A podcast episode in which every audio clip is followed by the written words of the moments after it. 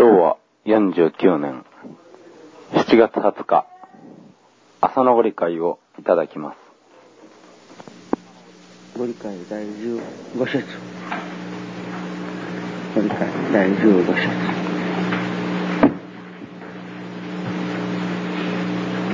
第15節。氏子が誠から用いるのは神も比例者が寄進歓迎をさせて氏子を痛めては神は喜ばぬぞと。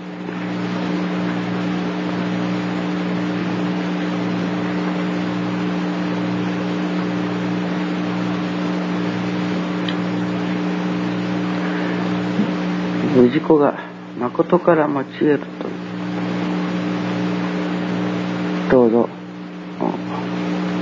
私の真心でございますから神様どうぞこれを使うてくださいとこういうのです。これはあのまあお供えの場合でもそうですね。お金ならお金。真心多少でございますけれども私の真心でございますからまたお礼の印でございますからどうぞこれを使うてくださいとこういうそれが誠から用いるところが神様からご覧になったところがそのどうぞ用いてくださいというのに不条があった言うなら汚れがあったとするならばです私どもが誠からと言うておっても不条があれば神様は使うてくださらん、まあ、言うならば私どもがお役に立ちたいお役に立ちたいとこう思うねもう飽き暮れてそれを思うお役に立ちたいけれども私どもに力がなかったら神様は使うてくださりようがないですわ。ね。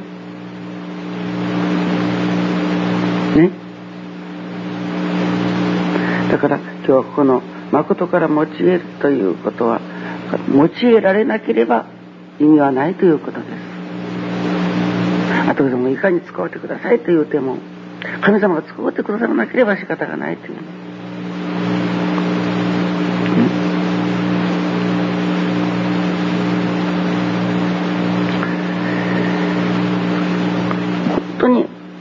例えば私どもが力ができてどうぞお役に使うてくださいと願った時に神様がそれを受けてくださる受納してくださるそれが神の比例いわゆる盛大の意と書くみたいですね。いよいよ神様の勢いというものがそこから現れる。だから氏子の真心というてもその真心と思うておっても使うていただきたいと思うておってもそれにならまだ不条汚れがあったり力なしにはです使うてそこに100均のものがあるからなきにちょっとそれを持ってきてくれというてもですねお役に立ちたいお役に立ちたいというからなその100均そこにあるものちょっとこさ持ってきてくれというてもです動かしも切らないというならばどうにもできないでしょう、ね、そういう力を受けてお役に立ついくら力があっても使うてくれと用いてくれと言わなければ始まらない。用いてくださる。神様が用いてくださる。私どもが用いてくださいと願う。そこに本当の神比例というものが現れるのですね。寄進感情をしては神は喜ばんと。特殊今まで愛楽の二十数年の新人というのはこの言うならば寄進関係の新人であったと思うんですね。これは例えばお供えをしようとお供えをしようと。ということを私は言うたことは一遍もないですね。どんなにここに物入り金入りがある時であってもさあご礼が始まったからみんな頑張ってくださいなんて言ったことは一遍もないです。だからそういう意味ではなくてです。信心の寄進関係です言うならばねおかげが受けられるさやまたあんたの信心が足らんとばい頑張りなさいと言うで言うならそういう意味において言うならば尻を叩き叩き今日まで皆さんの新人が育ってきたという。こと言うならばまあ仏教的な言葉で言うならばです、自力を教えてきたということです。また自力で今日まで愛楽が立ってきたということです、その自力で立ってきたおかげで言うならば力ができたということです。二十何年間の間にもうとても相楽の信心にはついていけないというとやめた人もたくさんありましょう。おかげは受けたけれども、いわゆる受けた時だけでやめた人もたくさんありましょう。けれども二十何年間皆さんが、ならそういう激しい信心修行の中にです。ね、叩かれながらもついてきたということです。ね、そして大体において愛楽全体において言うならば力ができてきたということですだからこれでです今ここに跡木どもが誠からどうぞ用いてくださいといや神様が用いてくださろうという言うならば時期が到来したということです私は今日は言うならば最近のご理解みんなそうですけれどもそれこそ重大生命だと思うんですね今日今ここにお参りをし合わせて今私の話を聞いてくださるという方はそういう意味で本当に心していただいてもらわなきゃならないと思うんです。ね今日私はいろいろにいただいたことなんですけれどもね。うん。あのこう遊び人が持っていますサイコロっていうのがありましょう。サイコロね。あのサイコロのあの 5, 5のところから6の方へクリッと変えるところをいただいたんです。今までの例えば愛楽の新人はあの5の新人であったということです。5ということは言うなら巡りの衰え払いをいただくために一生懸命新人に辛抱してきたという新人です、ね、5ということは仏教的に言う業という、ね、難儀のもとを業という。それがです一生懸命新人辛抱二十何年間続けてきておるうちにです。言うならば自力を持って言うならば助かってきた人たちがです。力を得た。そして信心が分かってきた。そして最近では愛楽を表すということ。自分の心の中に自分の家庭の中にそれを世の中に愛楽を表すことのために精進しようというような信心になってきた。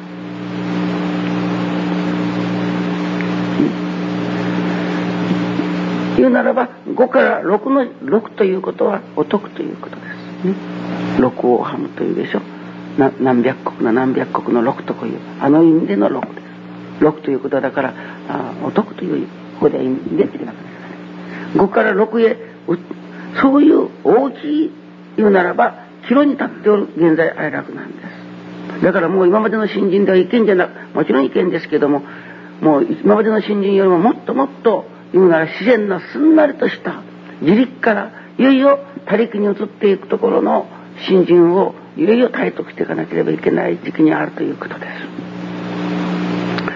もう一月ぐらい前だったでしょうか、うん。えー、大分のあそこは、えー、なんとか温泉がありますね。あのええ枝なんとか下の上の枝杖立てだね。杖立て。杖立ての石のちょっと手前だったと思うんですけれどもあのドライブインがありますあちらに私は親戚のものをあのあの誘あの来ておりましたから、えー、連れてあちらをちょっと見物に行ったことがあるんです。帰りにそのドライブに寄ったんです。ところがそこであの私はステッキを忘れてきたんです。下の相部さんのところからお供えいただいておるあの別個のあれがステッキがあるでしょ。あれはね当時お米20票分があるステッキだそうです。大変なるだから言うなら金額になるわけですね。そうでしょうね。この眼鏡が22万もするのですから。そういう値打ちのあるものが私が忘れてきたわけです。どこに忘れてくれるか困った。寄ったちゅうならここにドライブやったかとこ思い寄ったところがです。そこのうんご主人というのが昔その綾部さんのところの酒屋の小僧に見えておったことがあったそうです。だからこれは人の綾部あれ掘り込んでありますからね。これ人の綾部書いちゃうからこれはあんた言うなら元の大将のとこ大将が持っちゃったそのなんです。その特にその大将とはもうその自分に、えー、会社を乗り回しておられたそうですがその人がそのご主人係の運転手しとったけどそういうような縁故があってから、その、持ってきてくださった、下から、下に。だから下からここへまた届いて帰ってきたわけなんです。そういう言うならば、不思議な縁があるわけです。ね、ところがその人がね、先先月だったでしょうか、お参りをしてきた。いろいろな人間もある中にも、交通事故に遭われた息子さんが、もう、もう、そで、たくさんのそのお金はもらわれたそうですけれども、まあ、不具、生まれつかいわば不具同様になられたわけです。で、それをおかげいただきたいというので参ってきた。縁地は不思議なことですよね。それが昨日、おとといも、その子供、今度その子供を連れてから、ちょうど一時の、あの、うん、信教に参ってきてました。私は、その方のお意味をいただくんです。その方がね、その日にお参りをしてきていただいたご理解がです。ね、内容を充実するということ。今、例えば一旦なら一旦の田んぼを持っておるならばです。二段にしよう、三段にしようと言っても、ではなく、いただいておるその一旦をです。十分に、いわば手入れもしよう、草も取ろう、言うなら肥料も施して、その一端の中にもう、それこそ充実した収穫を得ようというお話を聞かせてもらおうてです。帰って早速自分のところにある山の田んぼの二端という田んぼをです。これ、ここからは夢ですよ、私その二端の田んぼをです。もう、シェイコンの限りを尽くして二端の田んぼしたら今まで買ってないほどの大収穫を得た。それが大収穫を得ただけではなくて、その子供の病気も良くなった、店も繁盛してきたというて、喜んでお礼に出てきとるお知らせをいただいたんです。ね、それはどういうことかというと私は大分ということは大きく分かれると私は言っておるわけです。愛楽の新人が言うならば、あね、寒い冬なら冬の新人からです。ね、言うならば春の新人に移ろうとしておる。夜の新人から昼の新人に移ろうとしておる。今日のご理解でいただくならばです。ね、巡りの衰れ払いのために一生懸命励んだ新人からもう徳の世界に入ろうとしておる。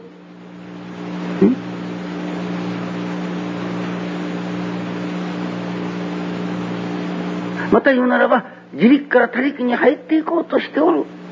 いう大きく愛楽が分かれという意味だと思いました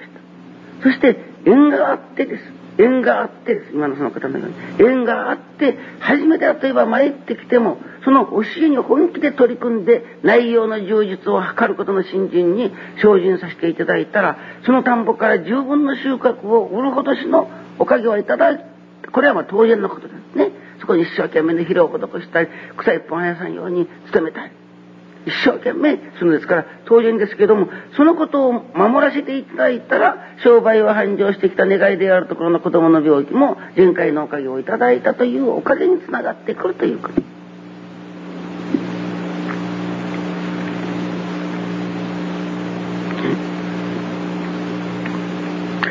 言うならばです。あれは奈良に有名ななんとか如来っていうのがありますね。あの、手をこんな口当たりのところにこうして下をこうやって見ておられるなんとかおさってですかね。あれがありますよ。ただ、下をこうやって見ておられるという、あの、仏像です。その、私のご神願にはね、その仏像が手を差し伸べて、こうやって差し伸べて手を伸ばしてくるものをこうやってこのすくい上げようとなさるところをご神願にいただいたんです。ね。言うならばここ20年間の間というのは天地の親神様がです一人一人の氏子のようじっと見守っておってくださって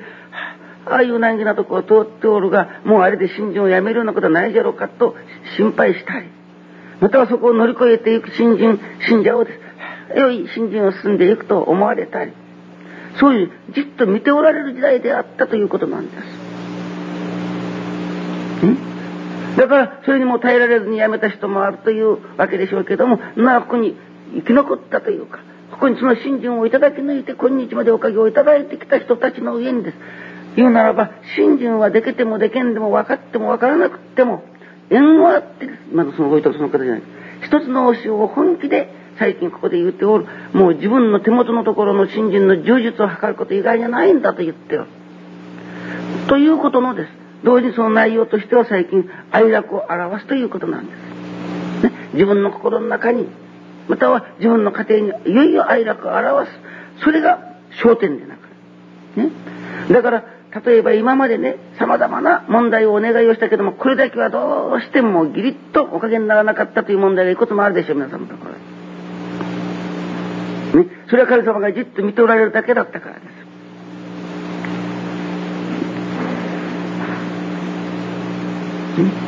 ですから、後どもがです。ね、例えば様々なおかげをいただきたい願いの難儀というその問題をです。ね、言うならお役に立ちたいからのおかげ。言うなら愛楽を表していくことのためにおかげをくださいという焦点がはっきりしたらね、おかげにならないことはないということなんです。まちっとそれを言うならば、この20年間の間には、言うなら私に力が足りなかった。だから皆さんに、頑張れ頑張れと言うて、皆さんばっかりを頑張らした時代。ところが私に力ができてきた。だから願うことの焦点が間違ってさえなかったら、愛楽を表すことのために、お役に立ちたい、立ちたいのその一年がです。の、そのために、どうぞ、息子が信心になりますように、お商売が繁盛いたしますように、ね。と、様々な願いがなされなきゃならない。願いをなすということには、まず、愛楽を表すことのためにおかげをいただくということなんです。そういう、例えば、願いがなされるときにです。ね、今まで、ね、ぐずぐずしておったおかげが、もうすっきりとおかげになってくるということなんです。言うならば神様が今まではじっとただこうやって見守っておってくださるだけであったのが、手を差し伸べてくださるところへ言うならば、愛楽はもう来ておるということです。言うなら神様の初めてです。心願成就の言うならば兆しが見えてきたということです。その神の願いが成就するということもです。昨日からも申しますよ。いかに愛楽を表すの、極楽を表すのというてもです。神様の働きを私どもの演出によって表していく。言うなら人間の力と神様の力が一つにならなければ表されないということ。それがもう表される時期に愛楽が到来しておるということ。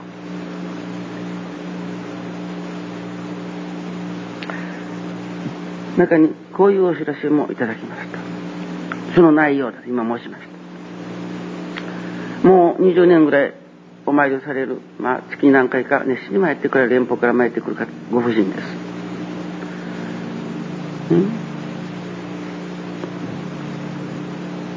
あとでその方が前一番初めに参ってきた時のことを思いますが、もうそれこそ、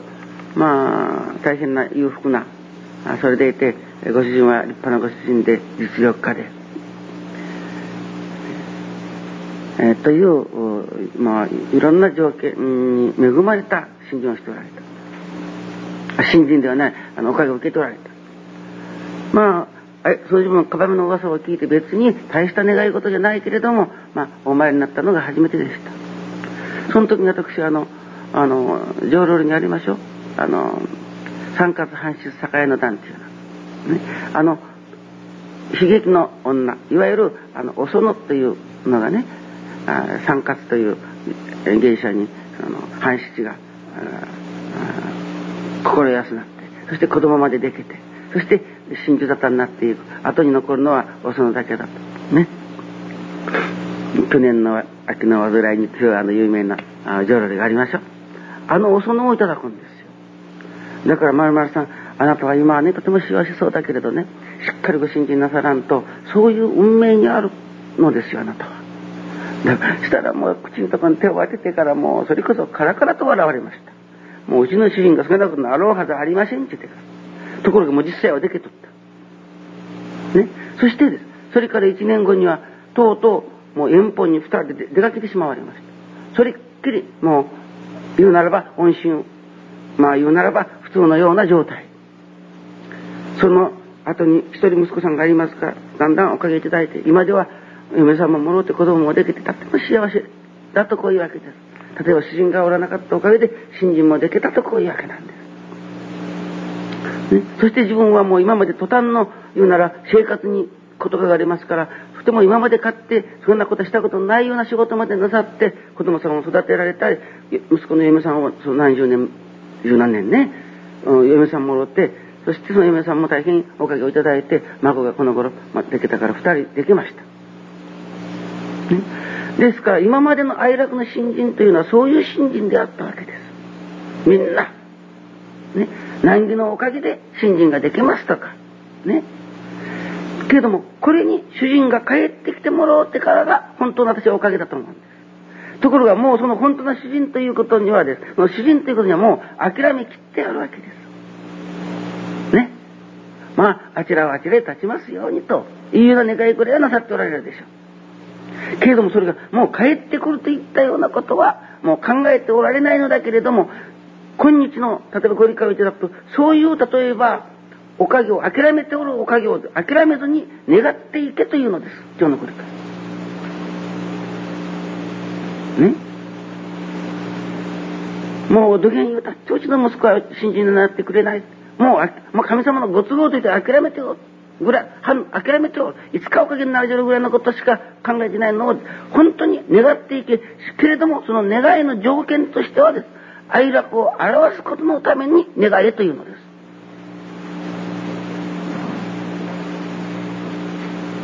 ね、ですから、今のような例をお話しいたしますとですね、ね、愛楽中のご信者さんの中に、そういう、これだけはおかげいただきらんというのがあるのですから、それがすっきりとおかげになっていけるほどしのです。もう自力で頑張らなくてもです。ね、神様がもう手を差し伸べてくださっておるのですから、それに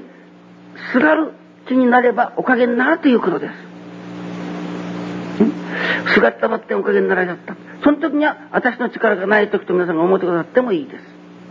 あげ先生が言うなさるばって、まだ力足りなさんというんです。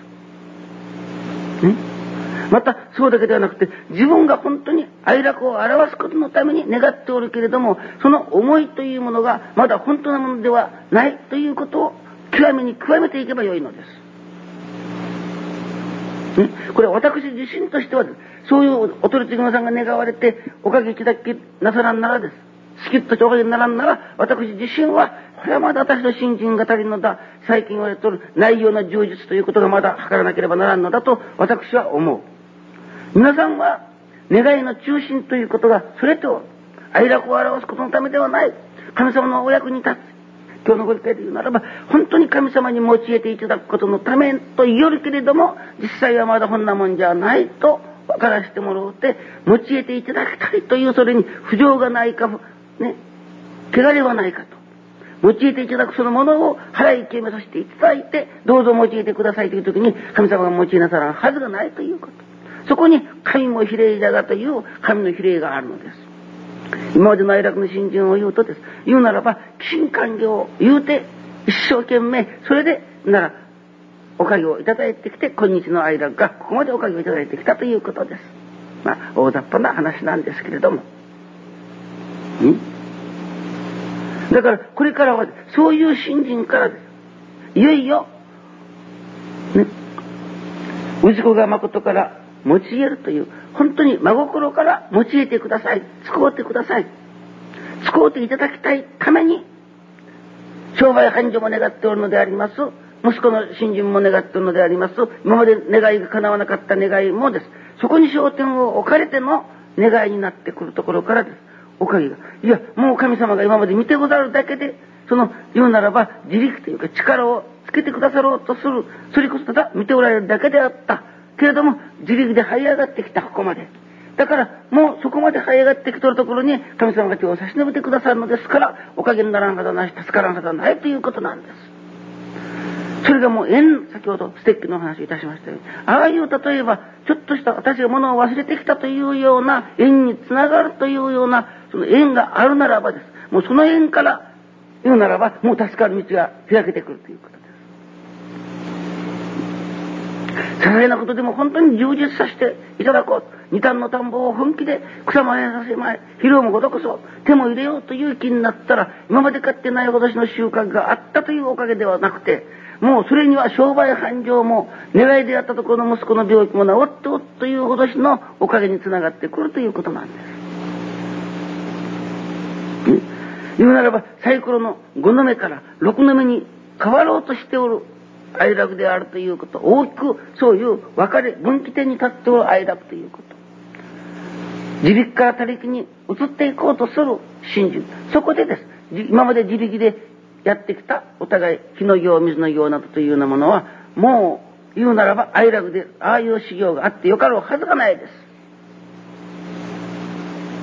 ただ修行としてさせていただくのは、いよいよ内容を成就いただいておるこ、これを成就していくということと、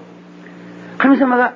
あなたに求めなさる修行を本気に取り組むこと、成り行きをいよいよ大事に尊ばせていただいての取り組みになっていくこと、意外にない、その修行に本気で取り組むというこ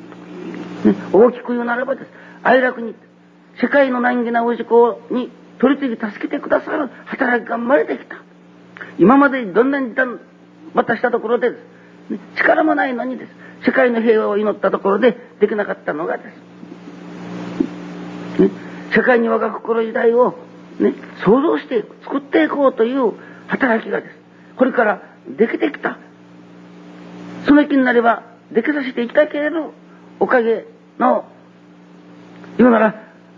ね、自力から他力ということはもう大変な力にということなんです。言うなら。ね、そういう力にすがる神様も手を差し伸べてくださるというほどしのところにおかげをただいておるのが現在の愛楽であるということ。私も皆さんにです。だから、あげな修行しにゃこうしにゃという寄進関係的なことを言わずに、ね。ただ神様の願いを皆さんの上に成就されることの言うなら手立てをお取り次ぎさせていただくということになる。今私が申しました。ね。一婦人の。ね。なるほど。それでも立派なおかげです。人間そういう災難難儀さまざまな思いもかけない、えー、ことにが起きてくる。もうそれこそもううちの主人だけはもうその方絶対硬い男ですからと思い込んであったけどももうすでにできてる。そしてそこに酒屋のお園じゃないけどもお園のような運命をもう20年近く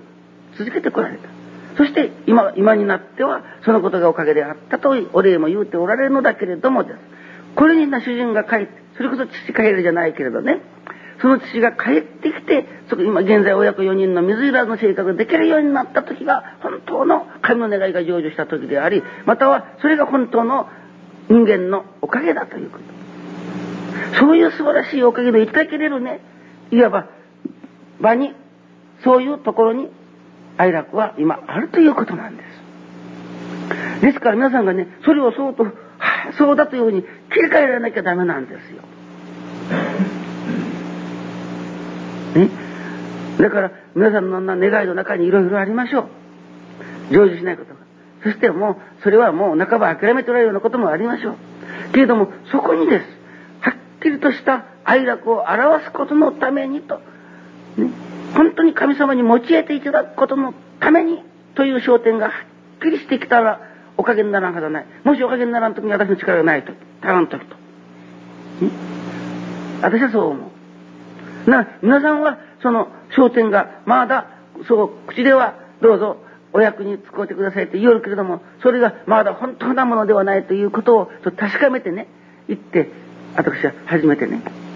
いわば今まで上映しなかった問題が、または事柄が、えー、願い事が。成就していく今年のおかげをいただいたときに、初めて神の願いも成就するということじゃないでしょうか。半ば諦めておるようなこと。それでは神様の願いが成就するとは言えません。本当に神様の願いが成就することのためにです。これからの新人をそこにかけていかなければいけない。